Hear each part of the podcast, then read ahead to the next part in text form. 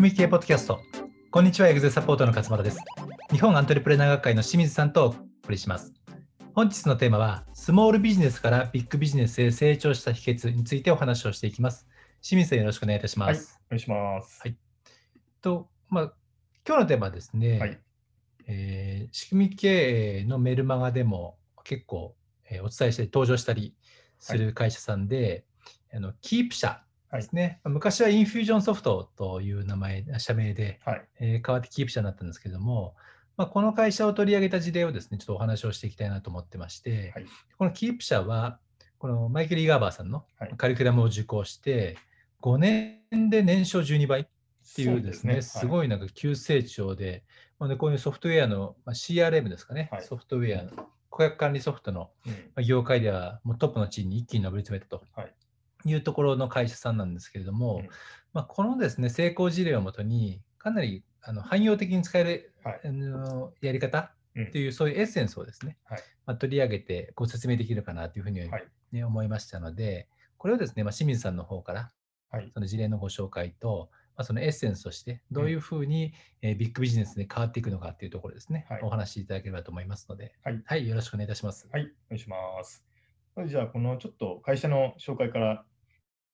私が紹介するのも変な話なんですけど、紹介すると、はい。まあ、海外でしか展開しないので、日本ではそんな知名度ないんですけれども、うん。さっき勝間さんがおっしゃった通り、スモールビジネス向けの CRM ですよね。いわゆるメール配信とか、えーなんだ、マーケティング系のシステムをクラウドで提供している会社になってます。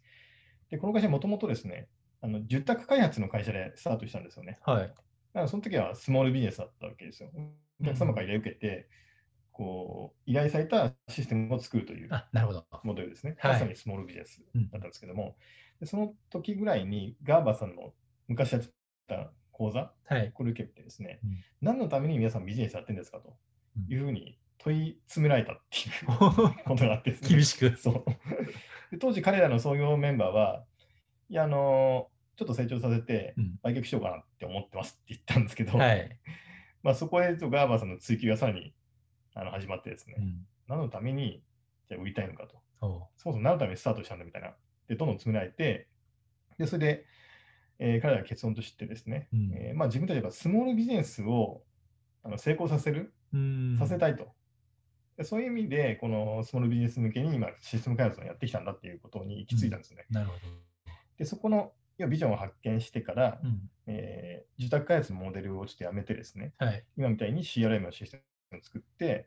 それで急成長を遂げたっていう、まあ、そういう話なんですよね。じゃあ本当にあれですね、仕組み経営の考え方の通り、はい。その経営者とか、まあ、会社のはい情熱とか、はまあ、ビジョンとか、はいあと、まあ、それから派生する事業モデルとか、はいそういったところをこう突き 突き詰められて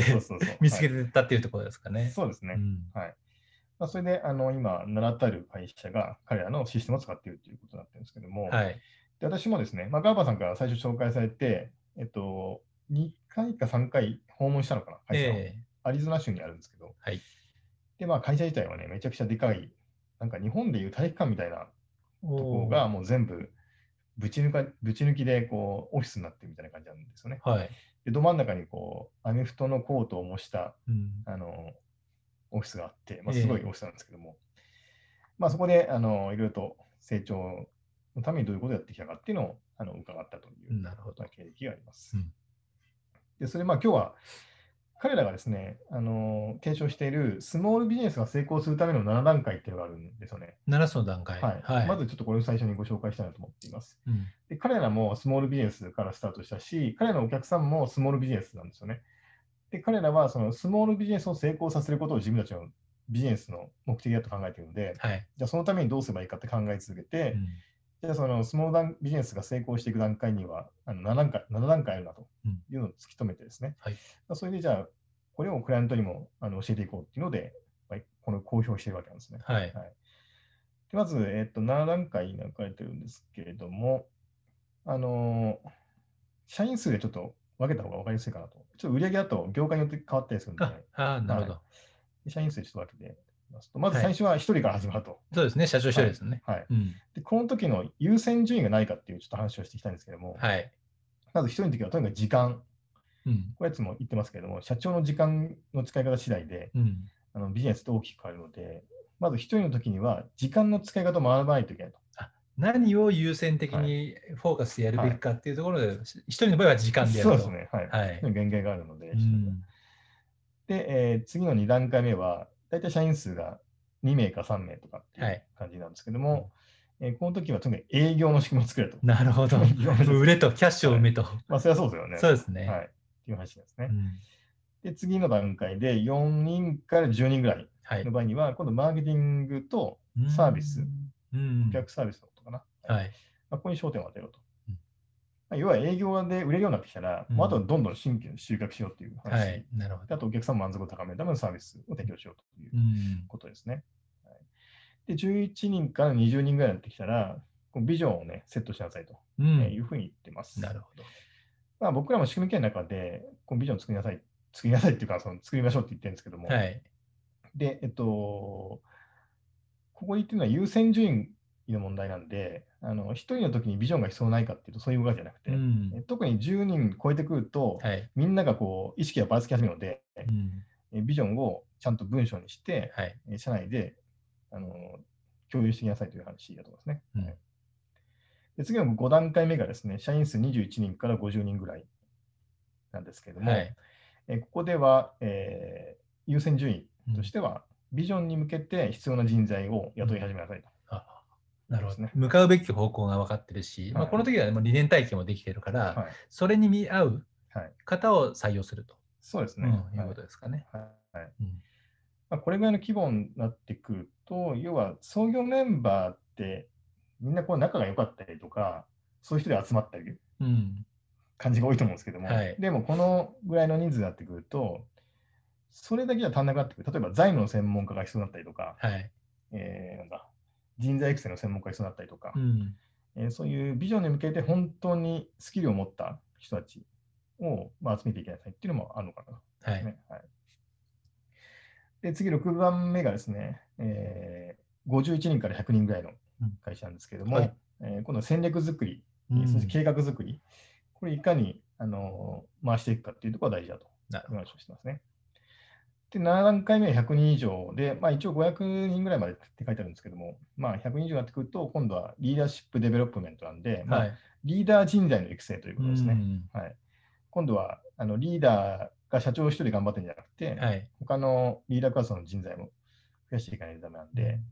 えーまあ、そこが焦点になってくると、うん、これはあれですかね、経営チーム作りというところも含まれるイメージですかね。ね。はい、うん、まさにそうで。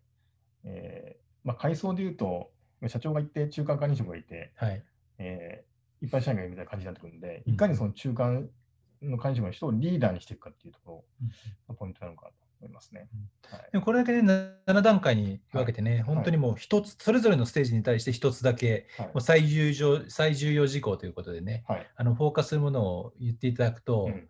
なんか取り組みしやすいですよね。いろいろこれもあれもってなりやすいですけれども、うん、うん、そこに注力していきましょうって整理していただくと、はい、まあ、確かにその通りだなと思いますし、うん、はい、特にやっぱ大きくなるにはあのビジョンに向けてそれに見合う人材を採用するってところがすごいキーかキーなのかなと思って、うん、で仕組み経営で大事なところって意外にそこじゃないですか、組織づくりのところで、あの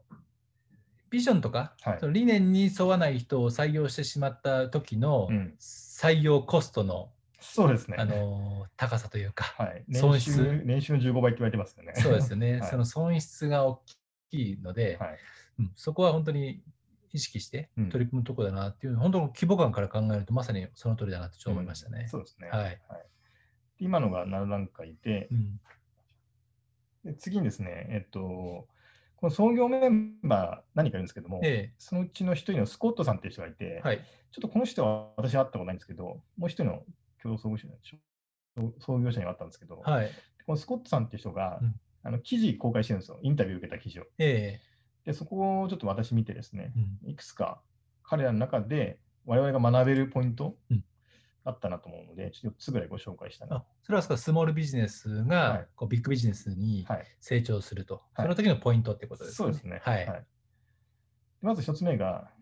まあ、これはね、基本なんですけども、顧客像を絞り込むという、うん、えー、ことですよね。はい。で、キープ社の場合には、最初は受託開発なんで、結構いろんな案件受けてたわけですよ。そうですよね。はい。うん、確かに。とりあえず案件来ればね、商売になるので。そうですよね。はいうん、ただ、そのガーバーさんの講座を受けて、うん、やっぱり、あの誰のためにビジネスをしてんだって話になって、うん、やっぱスモールビジネスが自分たちのお客様だと。いうことで、その明確に顧客像を絞り込んだんですね。なるほど。でかつ、スモールビジネスの中でも IT 担当者がいないレベルのスモールビジネス。はい。はい彼らの商品っていうのは IT に詳しい人がいなくてもできるようなモデルなんですよ。はい。顧客を絞り込んで、その人たち向けに商品を全部最適化していったっていうことですね。うん、はい。これを、あのやっていったっていうのがまずなるほど。で、二つ目が、えー、自分たちで事業のコントロール権を握ると。はい。いうことで、それを。はい。これ自宅開発でよくありがちなんですけども、えー、あのよく納期のね、あの無理な要求があったりとか、はい、値下げ要求があったりとか、うん、あのあるのが住宅開発で、その売上に関しても、たまたま今年良かったけど、来年は、ね、その大元のお客さんが8があるかどうかって分からないじゃないですか。はい、自分たちの営業努力ではなかなかそこ難しいので、うん、でそれでお客さんに常にあのコントロール権に握られていると、うん、住宅開発の場合と。もうこれ結構あると思うんですよ、ね、そうですね。はい。でそこが難しいということで、彼らはそうじゃなくて、えー、そのパッケージ、クラウドのソフトを開発して、す、うん、べ、えー、てのお客様に、まあ、同じような商品を提供するモデルに変えてということですね。なるほどまあ、これ結構仕組み系の中の大事な考え方で、うん、あの標準サービスと呼んでますけれども、はい、いろんな交渉、案件を受けじゃなくて、一つ商品を決めて、サービス決めて、それを多くのお客様に提供していくということですね。はい。はい、これ二つ目。うんで、3つ目がですね、顧客同士をコミュニティ化するという。これもだから変わった視点ですね、また。はい。はい。ことで、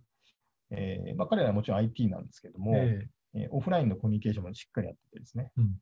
まあ、去年ちょっとコロナでやったことがないですけど、今までは毎年、あのインフュージョンカンファレンスっていうですね、はい。えーまあ、これ訳して ICON って呼ぶんですけど、はい、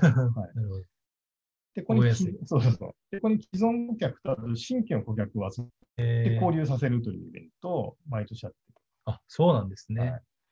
でこれによって新規のお客さんは、うん、そのインフュージョンソフトを使ってるお客様